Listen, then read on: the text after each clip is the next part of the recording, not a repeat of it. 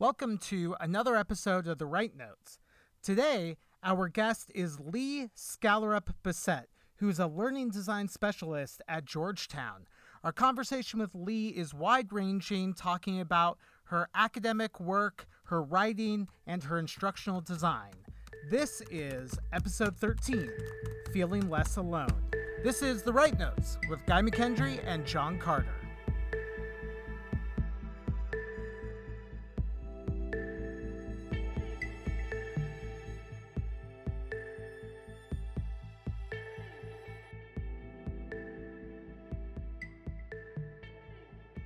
Welcome to another episode of The Write Notes. I'm John Carter here with Guy McKendry.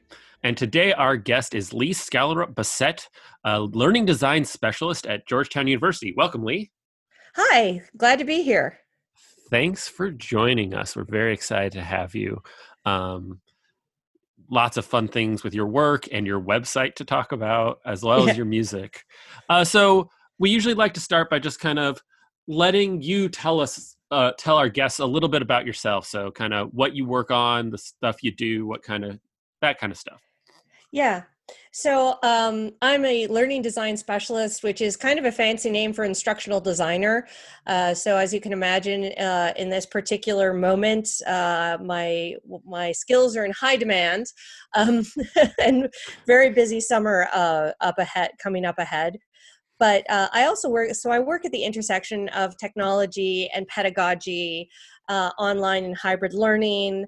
Uh, my training is originally in comparative literature um, so i'm also uh, you know a literature and narrative person at heart um, and uh, that's sort of what i keep doing on the side is writing and i still do a little bit of research um, but yeah so uh, i do a lot of i do a lot of stuff it, it, one of the things that i like best about my job is that i get to engage with faculty across disciplines and hear about all of the fantastic things that they teach and research in and help them create meaningful learning experiences uh, for their students so that's always a lot of fun and um, i you know i'm known as a, a bit of a fast writer.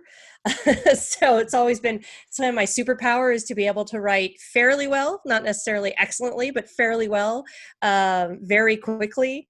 Um, and so I I'm I was uh, a content generator before content generation was a thing, uh, and so you know i just uh, people ask me like why do you write so much? And i say well that's my hobby um, as well as part of my job um, and when I'm not, when there isn't a pandemic, uh, I also um, coach swimming, uh, nice. which is another passion of mine. So Nice. So I have to ask, what's the weirdest thing you can think of a faculty member has wanted you to try to accomplish in learning design?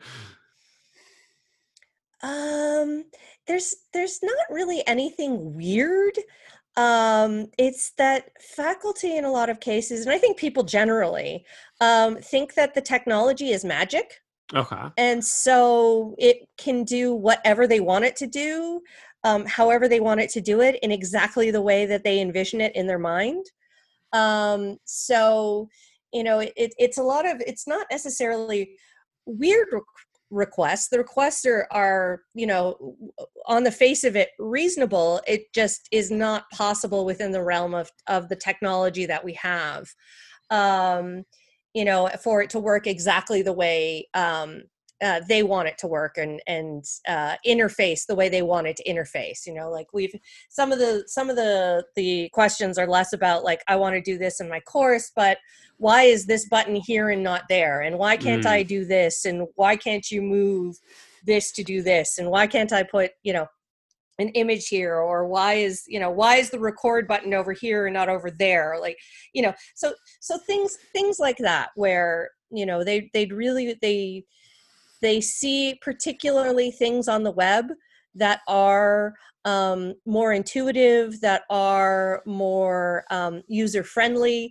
and they wonder why some of our ed tech tools are not like that and why we can't develop them. And my, you know, my answer is is because like, well, we don't have the capacity to do that we don't have the yeah. the you know the the programmers and the coders and the the venture capital to be able to you know make make everything work the way the best say website or interface tool works.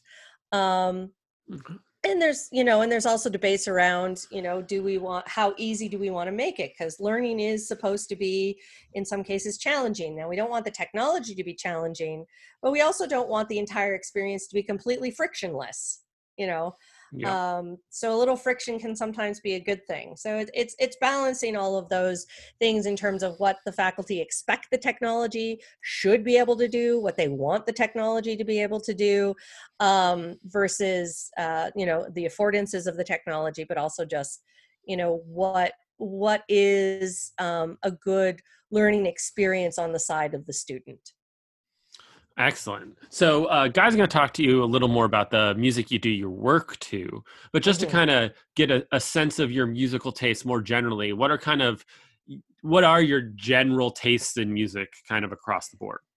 Uh, I'm sort of a, a pop uh, rock alternative. I'm a you know sort of true late Gen X, where I came up in the late '80s, and you know my first my first love was New Kids on the Block, and then you know gave gave that up for for the grungier fare, um, and never really stopped. So you know I, I still love a good pop song. Um, you know that'll get my that'll get the the beats per minute um and then uh and i still listen like to listen to rock alternative which is it's it's weird for me because i'm listening to these rock alternative stations that are basically now like classic rock stations that that i listened to when i was a kid where i was like oh the 70s and uh, you know 60s and 70s and now it's like oh the 90s we're like oh okay i guess that's that's a thing now. Um So, for as a fellow uh, alternative slash pop lover, what are some of your favorite example artists of those genres?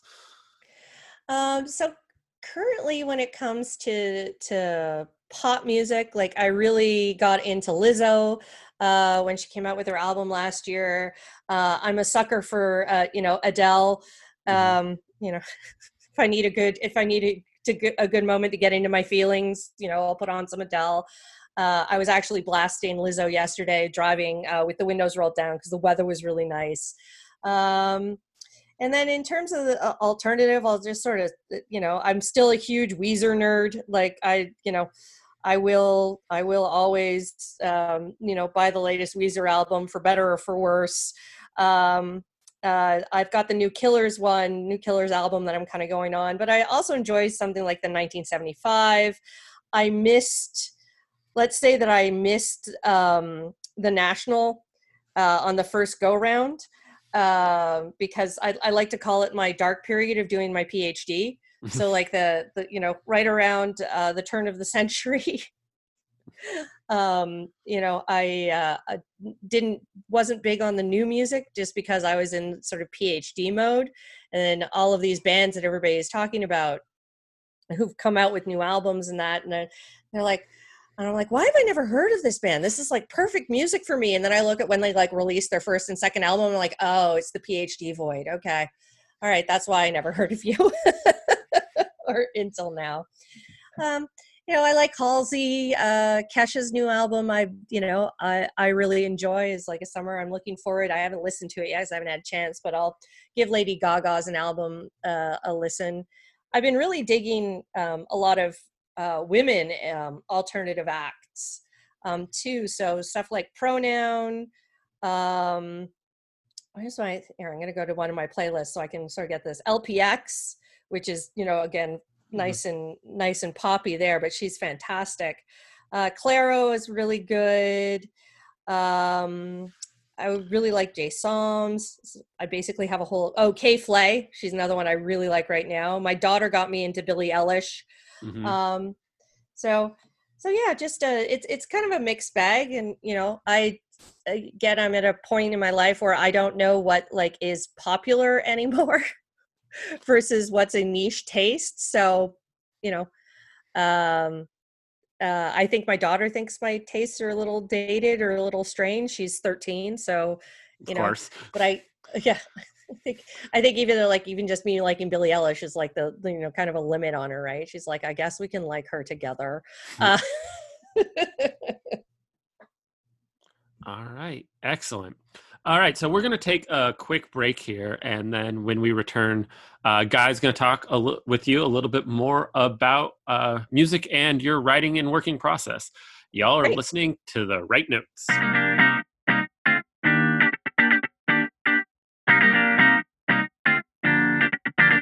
Back, everyone. Uh, This is The Write Notes. I'm Guy McKendry with John Carter, and our guest today is Lee Skallerup Bessette. And uh, Lee, let's jump into now your taste in music when you're working and uh, kind of looking over your website and your projects, and even just in the last segment, it sounds like uh, you do a lot. A Yeah. lot. I do.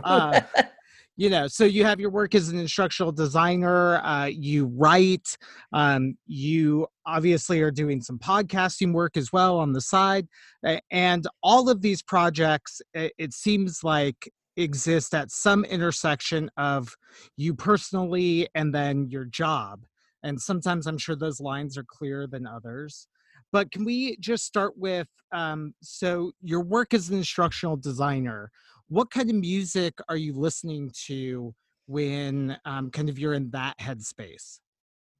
So I guess it depends on what kind of work I'm being asked to do as an instructional designer at that point. Um, if it's the tedious stuff, uh, I need something a little bit peppier uh, to keep me going. Um, so I'll go with, uh, say, the more dancey stuff like the Kesha or the Lady Gaga, or even dip into my like 90s, you know, the 90s compilation dance hits that I had on CD originally back in the day. And now actually one of them is literally called Back in the Day.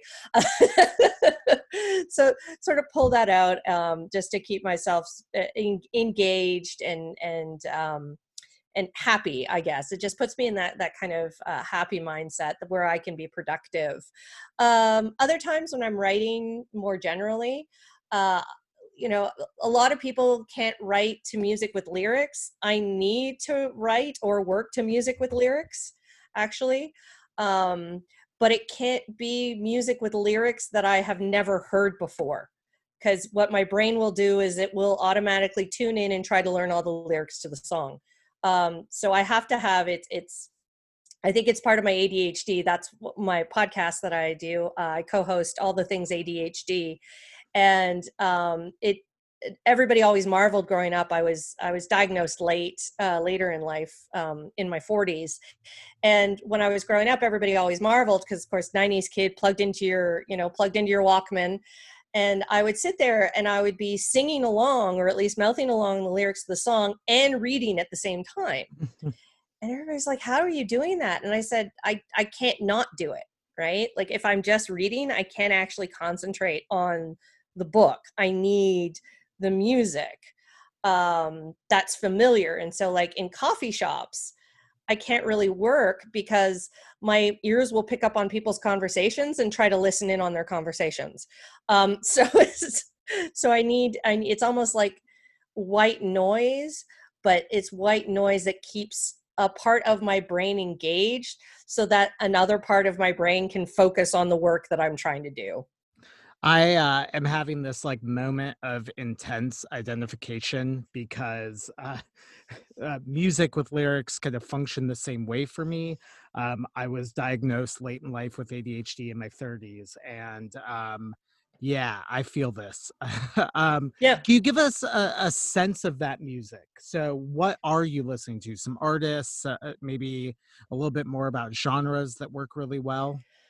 Yeah, so I have I I actually just wrote about this on my blog. Um, so I when I was uh, younger, um, I started making mixtapes as you do, or as you did when you grew if if and when you grew up in the 80s and 90s, you made mixtapes.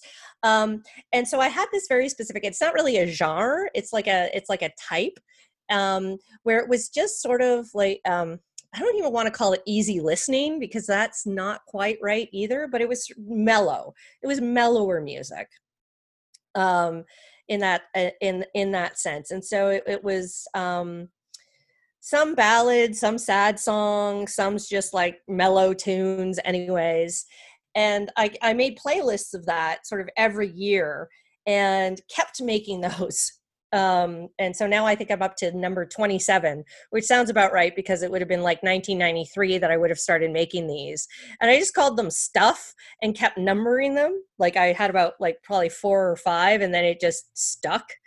Um, so it, it's like I said, it's a mixture. In this one, uh, what's nice about it is you can really mix up genres where you can have like um, pop music and grunge and r&b and rock um, because everybody has sort of a slower softer sadder um, song usually in the repertoire and they all kind of work well together as as a playlist. So it's it's a little bit mellower um, you know oftentimes i have to be careful which ones i listen to because sometimes they'll just suck me into a nostalgia vortex rather than being productive. Um but it, it it but they're also so familiar and comforting in a lot of times that it's like if i need to get myself in a certain headspace i know which playlist i can listen to because it'll sort of get me in the headspace of, of that year or that time in my life or you know something like that to be able to to then kind of focus on what i need to be working on or what i need to be writing or or even reading.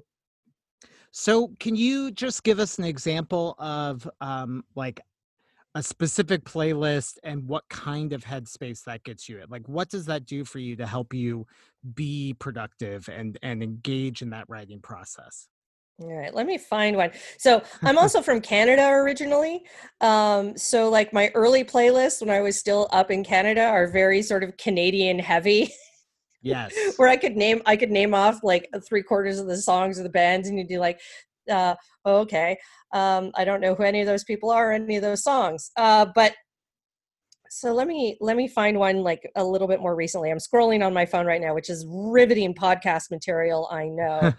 um, all right, so oh, here's a good one. So um, so this one is 25 so probably about two or three years ago. So it, it opens with um, no children by the mountain goats and then the acoustic unplugged version of don't take the money by the bleachers uh, moves into some uh, decemberists once in my life some uh, some snow patrol. There we go got to get some snow patrol in there. That that's a that's a good one. I went through my brit pop phase right? That that was the mm-hmm. kind of you know late 90s early 2000s britpop phase. Uh some frightened rabbits uh, vance joy. Oh his most recent album i really enjoyed.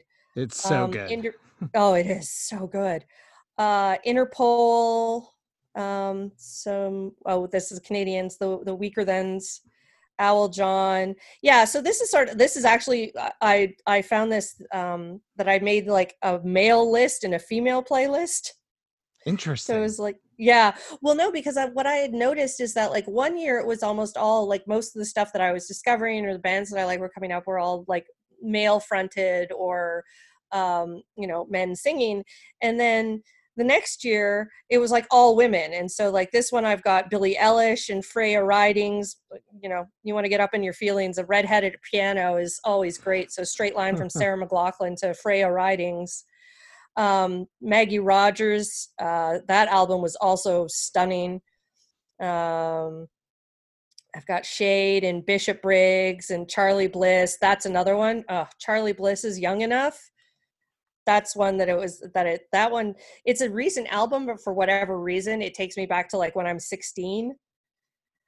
Um, so I'm just like it's it's, and then I've got like some Lizzo stuff in there and uh, Janelle Monáe um so it, it's so how how did how did some of these make me feel like so there's there's certain ones where it's a sense of melancholy right? But um i don't know productive melancholy if that makes sense. Maybe it's just like a cliched writer thing.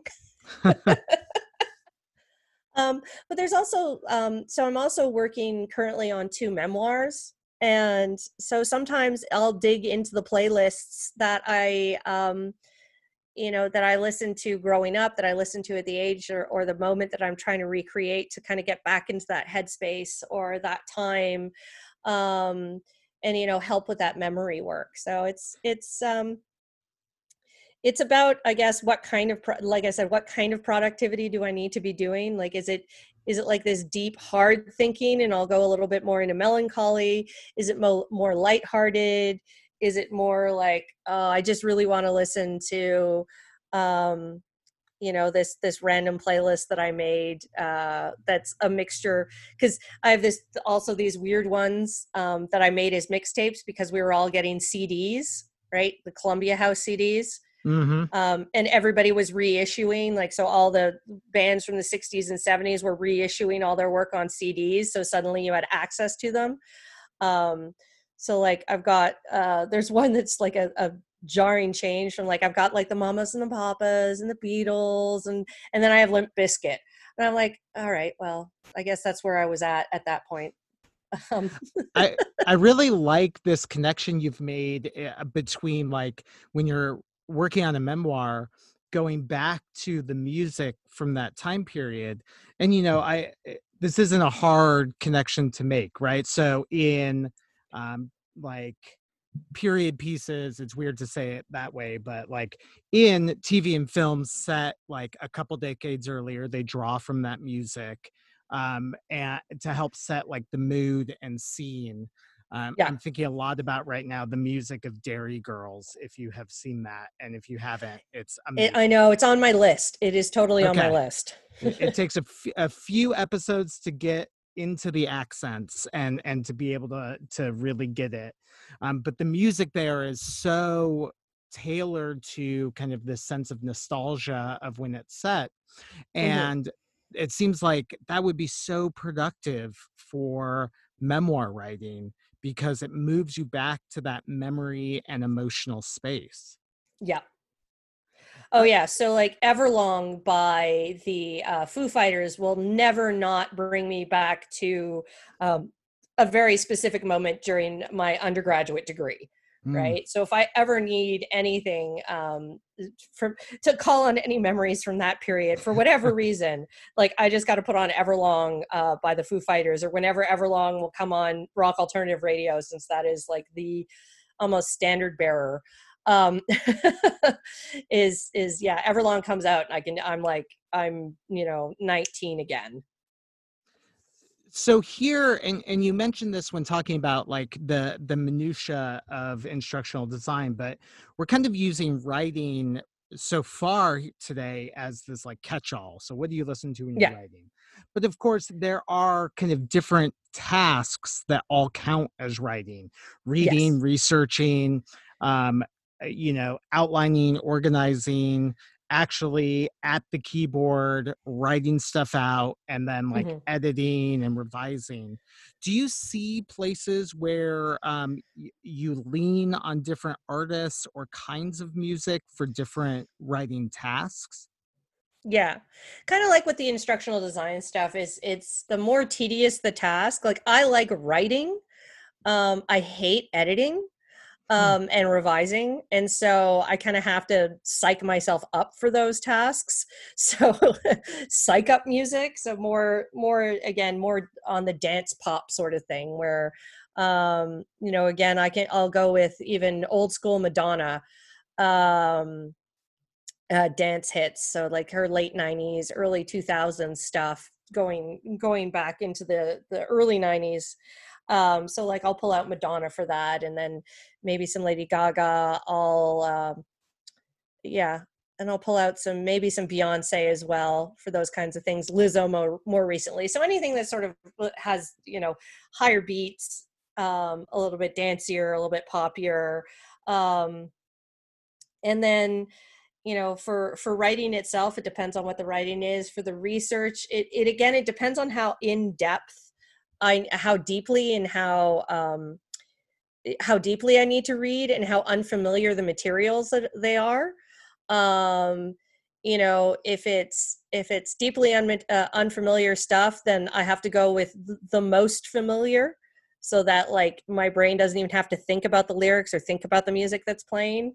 Um i you know my degrees in comparative literature i um grew up in montreal so i grew up fluently bilingual and i went to a french university for my undergraduate and my master's degree and so if i'm reading in french um i'll pull out my french my particularly my quebecois playlists um, because it helps sort of shift my mind back into the language.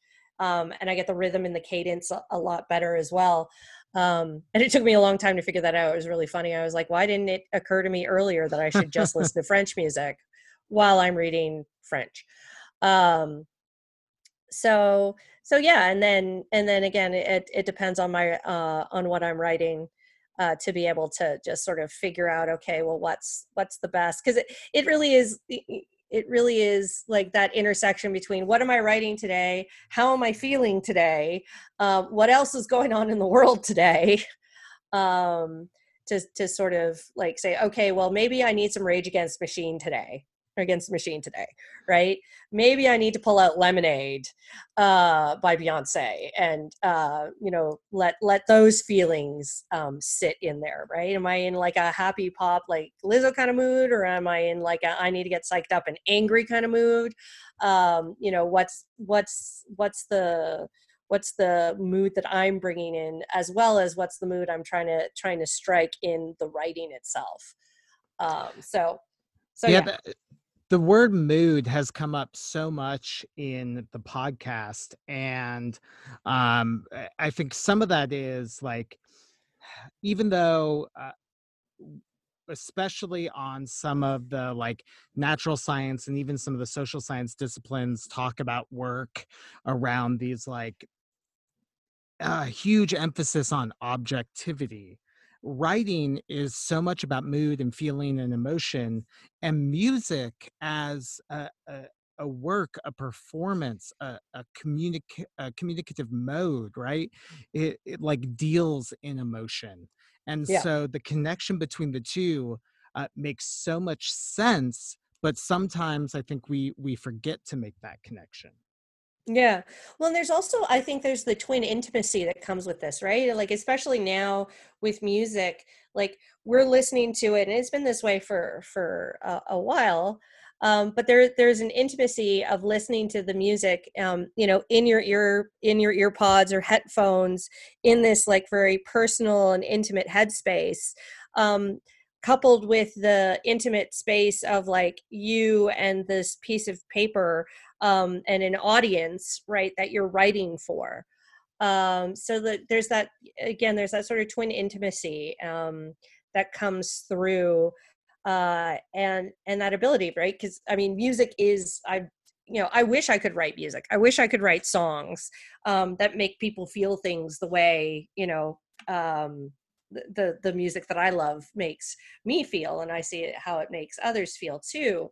Um, but there but you know that that's something that i strive for in my writing is is thinking about well, i think we all do obviously is thinking about audience thinking about purpose thinking about what it what is it that we want to communicate what mood do we want to strike um you know even if that mood is in academic terms something more neutral um but but we're still trying to communicate something and so there's something really powerful in that music that we listen to is so effective in doing that that is that twins that intimacy and, and for me is kind of um, a motivator and an inspiration to kind of take from and try to channel it into my own work and my own writing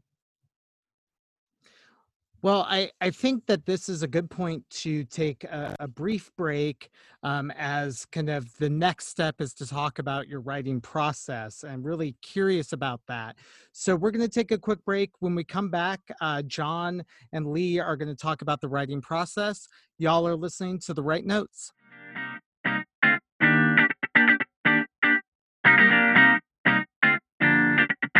Welcome back to the Write Notes. I'm John Carter here with Guy McKendry and Lee Skallerup Bessette. Um, and so we've gotten a, a good sense of Lee how you kind of match music with mood and language and a lot of these things to set up writing. But what I've also found impressive is just how prolific you are as a writer. So I'm really interested to kind of hear what it is that is kind of the process you use to go from kind of ideas to words on the page. So how do you kind of start with all this? Um, so I actually think a lot before I start writing.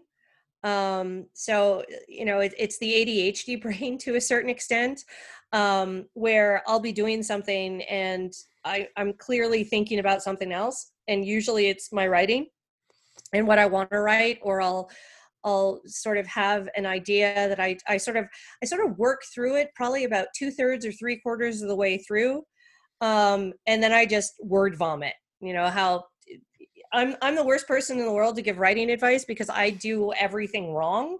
You know, they say have a daily writing practice and make sure that you write for a certain amount every sin- single day, and you know, be diligent and um, uh, you know, so I I just word vomit right well, and so i will go through these intense bursts of of writing um and then uh, my problem is is that I I have zero ability to tell if my writing is any good or not, and so I just like when it comes to my blogs and other things like that, I just hit publish, which helps with the prolificness. Where I'm just like whatever, publish, it's done. I yeah, I I, I feel that inspiration. Um, problem is, I sometimes hit submit with that attitude, and then editors get mad at me. Um, yeah. Oh, me too. Oh, me too. um, um but what I found, I mean, you kind of talked about doing everything wrong, but that's been one of the things I've liked about this podcast is pretty much everyone we talk to feels that way.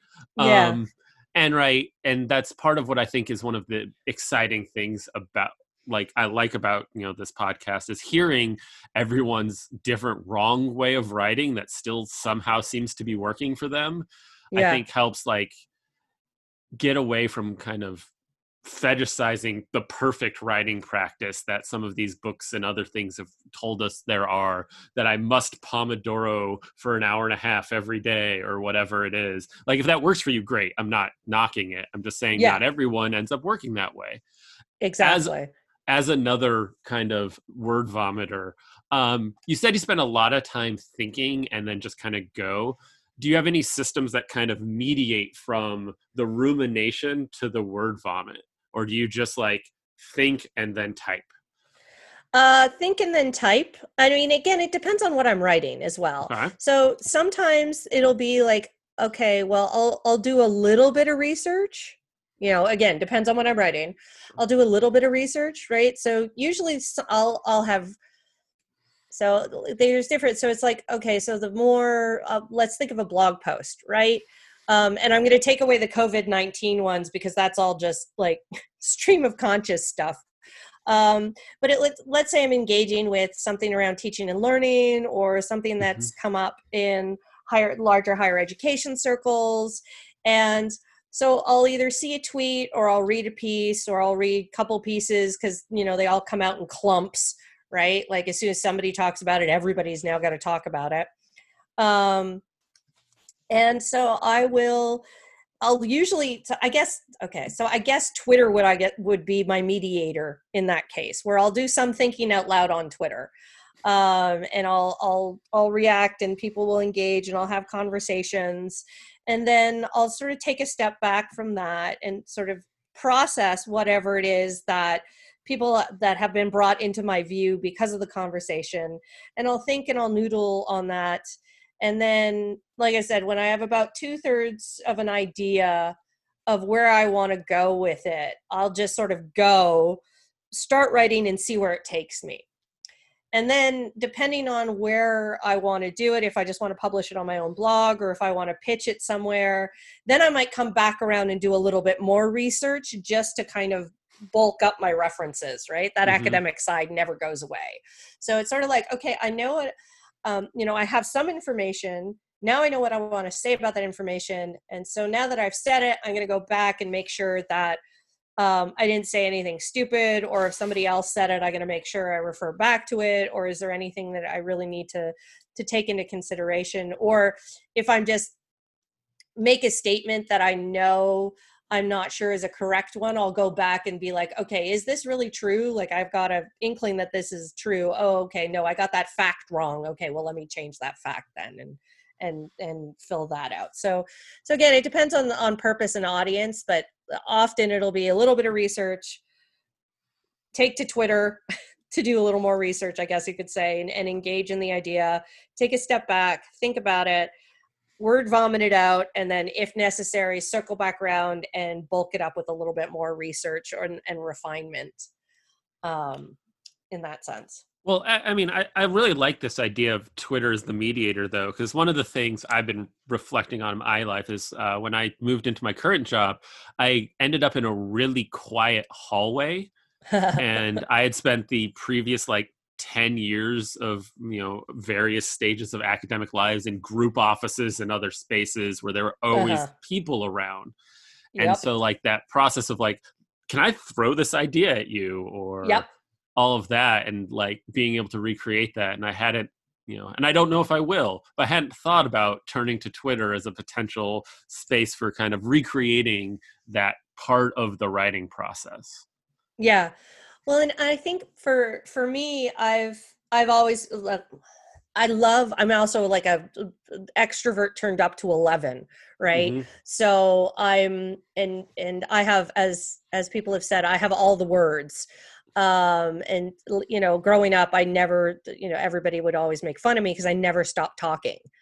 Um and then and so it was always very social my phd was very social um, and then uh, you know i when i started my career and we moved i had two small children and we moved to a rural place where i didn't know anyone i was underemployed and i literally had no one to talk to and so in a way twitter became like you said twitter became the my outlet for being able to talk to people and people ask they're like how do you tweet so much? And i'm like yeah you know my husband thanks me for tweeting this much because if not i would talk everyone's ear off. Like this is just you know this is this is my extroversion outlet um to be able to again talk through ideas talk it out. Like this this working from home whole working from home thing has been really difficult for exactly that reason is that um you know it we have an office but it's not quiet. I mean one of the things that i really like about my job is it is so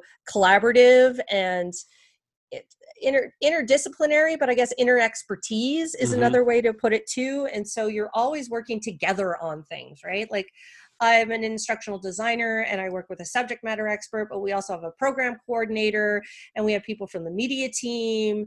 And mm-hmm. um, we also have our colleagues that we can draw from uh, if we're having challenges or need more information. And we also have, you know, traditional faculty developers, quote unquote.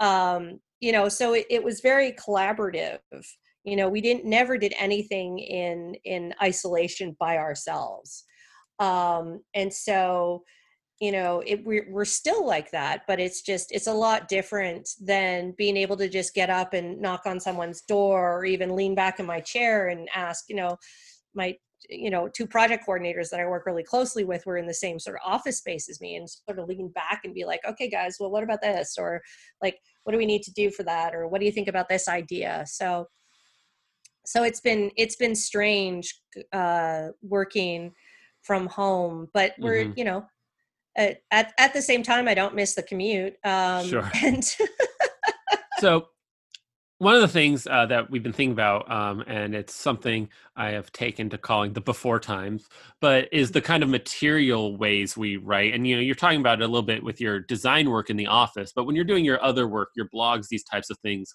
what are the kinds of spaces you like to work in all right. So this is another ADH thing. Mm-hmm. Um, I love cluttered spaces. So, like, I've posted pictures of my desk, and it drives the A types wild. Um, who like like the really neat desks where there's like nothing on it. I'll, I'll like, I have my laptop on a stand right now, and then I've got Baby Yoda peeking out from behind it, and then I've got like my phone stand I've got like my lip balm and hand sanitizer and back scratcher, my water bottle. Um, I've put my TV up because uh, my second screen is up on books. I've got like 50 post-it notes everywhere with reminders of things to do. I've got, you know, my my thinking beads. I've got you know, like it's just um, and I I usually have even more stuff if I if I've got the desk space of like other little stuffed animals and stickies all over the monitor. Um, I've I've always worked in these sort of small, cramped, cluttered spaces, um, and I love it.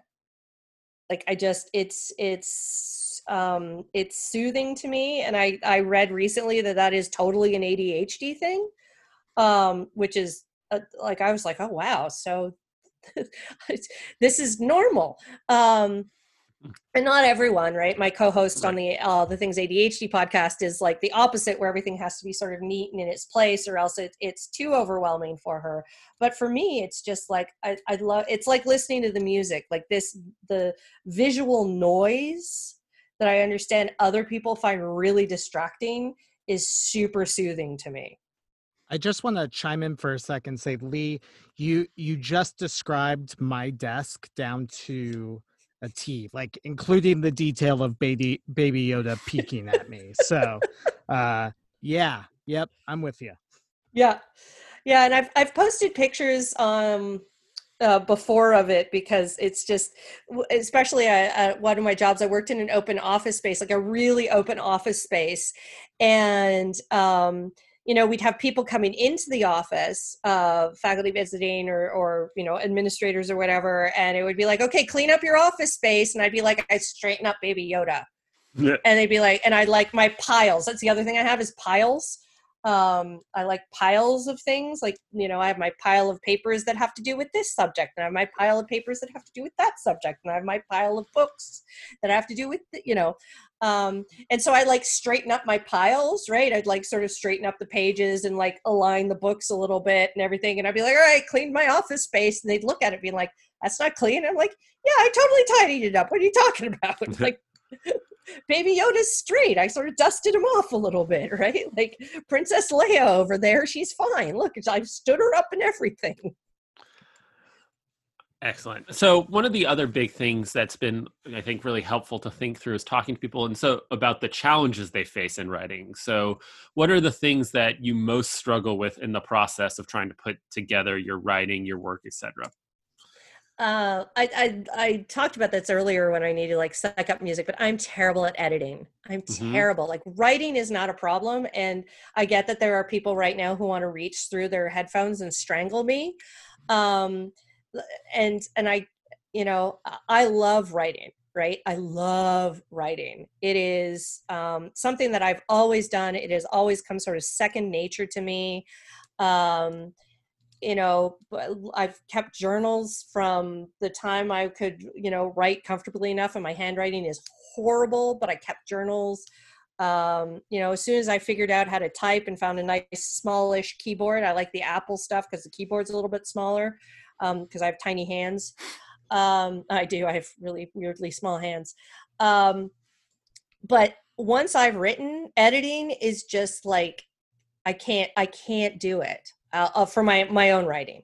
I just I can't. I cannot get in enough distance. It used to be that I took it super personally, and it was like you you'd like it's probably a bit of rejection sensitive sensitive dysphoria, which is another ADHD thing. But like, you know, I, I I would get papers back with like red marks on them and I would just sob, right? Like I would sit there and I was unable to like take feedback on my writing without getting like physically and visibly upset about it. Mm. Um now I've sort of gone in the complete opposite direction where I'm like I give it over to an editor and I'm just like do whatever you want with it right like I, like they'll like okay well i'll suggest some changes and i'm like and i will accept every single one of them like you don't even have to suggest it just make the changes. I don't. Um, because i just i can't. Like i i have a lot of trouble getting distance. And this is a common thing with writers too. Uh, i know but it, it's just it's really hard. Like so for me to be able to edit my own work um i need like a year right? Like I need like this huge amount of time to actually be able to like go through and critically look at my work and be like okay here's how i can improve it. Um, because it's not just you know when i say I, i'll just write and then hit publish it is largely in part because i'm like it's perfect the way it is.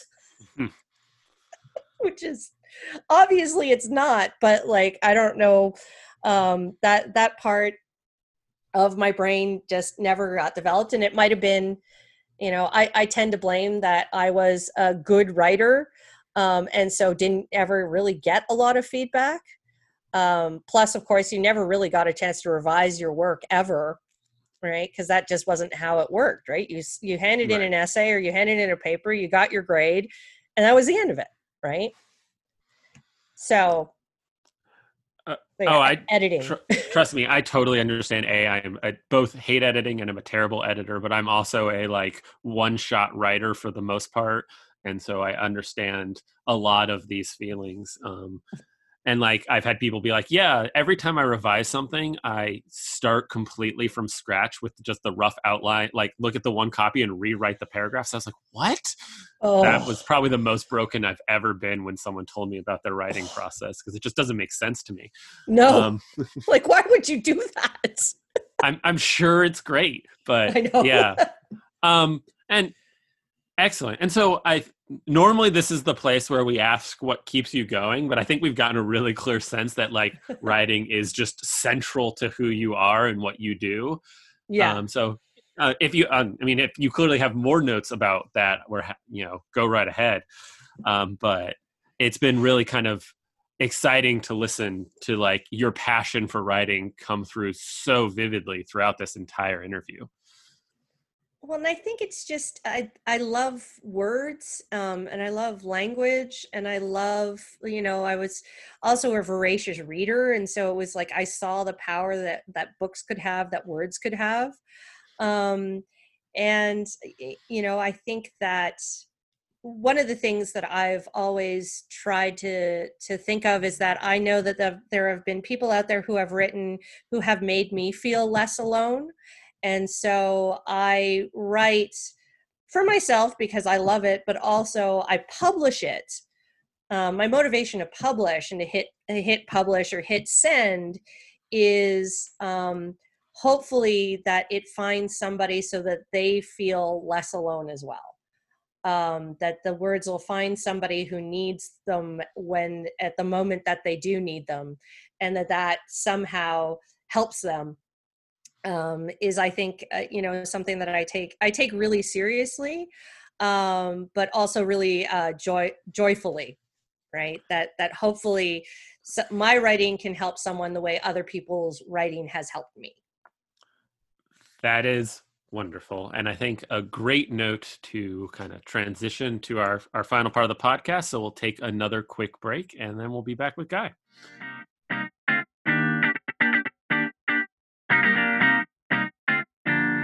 Welcome back to the Write Notes. I'm Guy McKendry with John Carter, and our guest today is Lee Skallerup Bessette. Lee, thank you so much for joining us. It, it really has been a pleasure just to kind of share in uh, kind of your passion for music and for writing. Um, it, really, I've enjoyed it. Well, thanks for having me. It's been great to talk about, and it's actually something I've been, again, having the space to work from home and the expectation that you have your you're plugged into your earbuds all day anyway, uh, has has made me uh, think a lot about it recently, and in preparation for this, and also just because of the circumstances. So it's it's been a lot of fun to talk about these twin passions of mine too.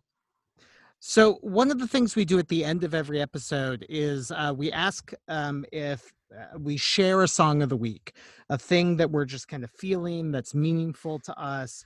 Um, it could be connected to writing, it could be connected to the world, whatever. Um, so, uh, John, what's your song of the week?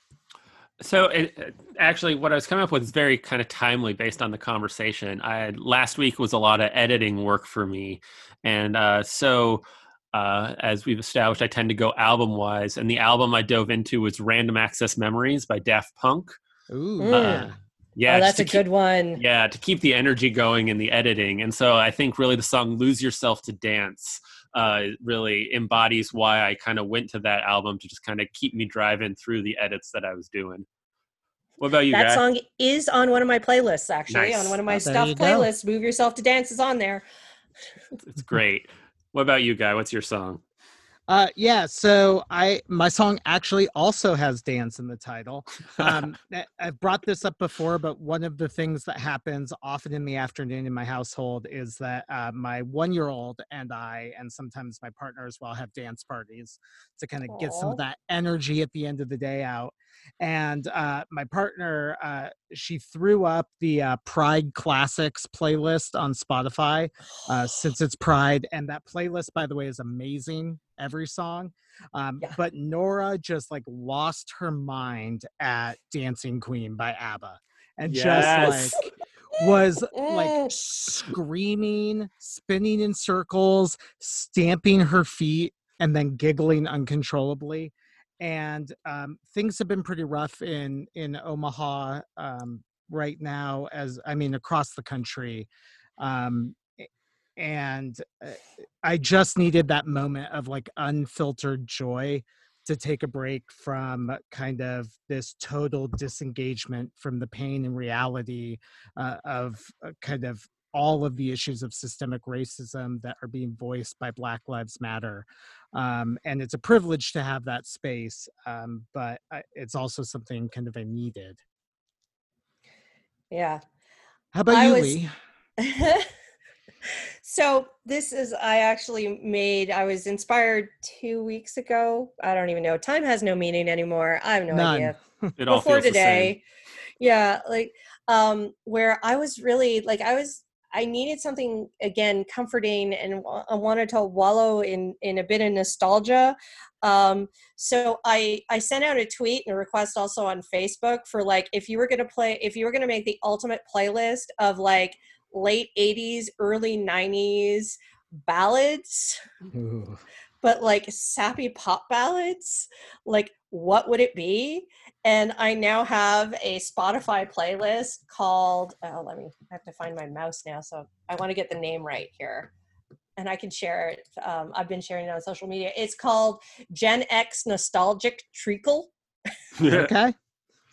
and it's it's everything from like Wilson Phillips to Roxette to Natalie Imbruglia, Mr. Big, um, Bryan Adams, UB40, Sinead O'Connor, TLC. I got more than words in there. There it is. I was Oh, gonna yeah. ask. yeah. Oh yeah, yeah. That was like the first one everyone went to, right? That and um, To Be With You by Mr. Big. Yeah. And so I've sort of gone. I think the earliest one I have is probably Time After Time by Cyndi Lauper, just Ah, because that's like you know Mhm. the, the classic. Uh, so I think that's like 84 or 85. It might be a little earlier. So I get, you know, greatest love of all, Whitney Houston. Um, you know, so it's it's just like and, and of course again it's one of those weird mixes of like the, the, the we've got the power ballads of like every rose has its thorn Mm, um and then you end up with Boyz II Men end of the road right like nice. yeah So, and everything uh, it- bangles eternal flame We'll make sure to uh, include a link to the playlist in the show notes so that our listeners can kind of just bask in the Yeah. awesomeness of this collection. It is how long is it? It is uh, six hours and twenty one minutes of Wonderful. just like Oh. um yeah play it on random though because of course I've, i'm just like adding songs as i Sure. find them so it's like you know you got to random but also um uh, share the that uh pride uh the, the pride one too because like that's i think i need some of those i need some of those anthems as well right now to to sort of get through this Um, well, thank you so much for joining us. Um, our guest this week is Lee Skallerup Bessette, who's a learning design specialist at Georgetown University. Um, thanks to all our listeners. We uh, are enjoying just kind of being able to talk about writing and take this time with you. If you get a chance, please make sure to like and share and review the podcast. That helps us get kind of more visibility. And we look forward to talking with you next week. This is The Write Notes with Guy McKendry and John Carter.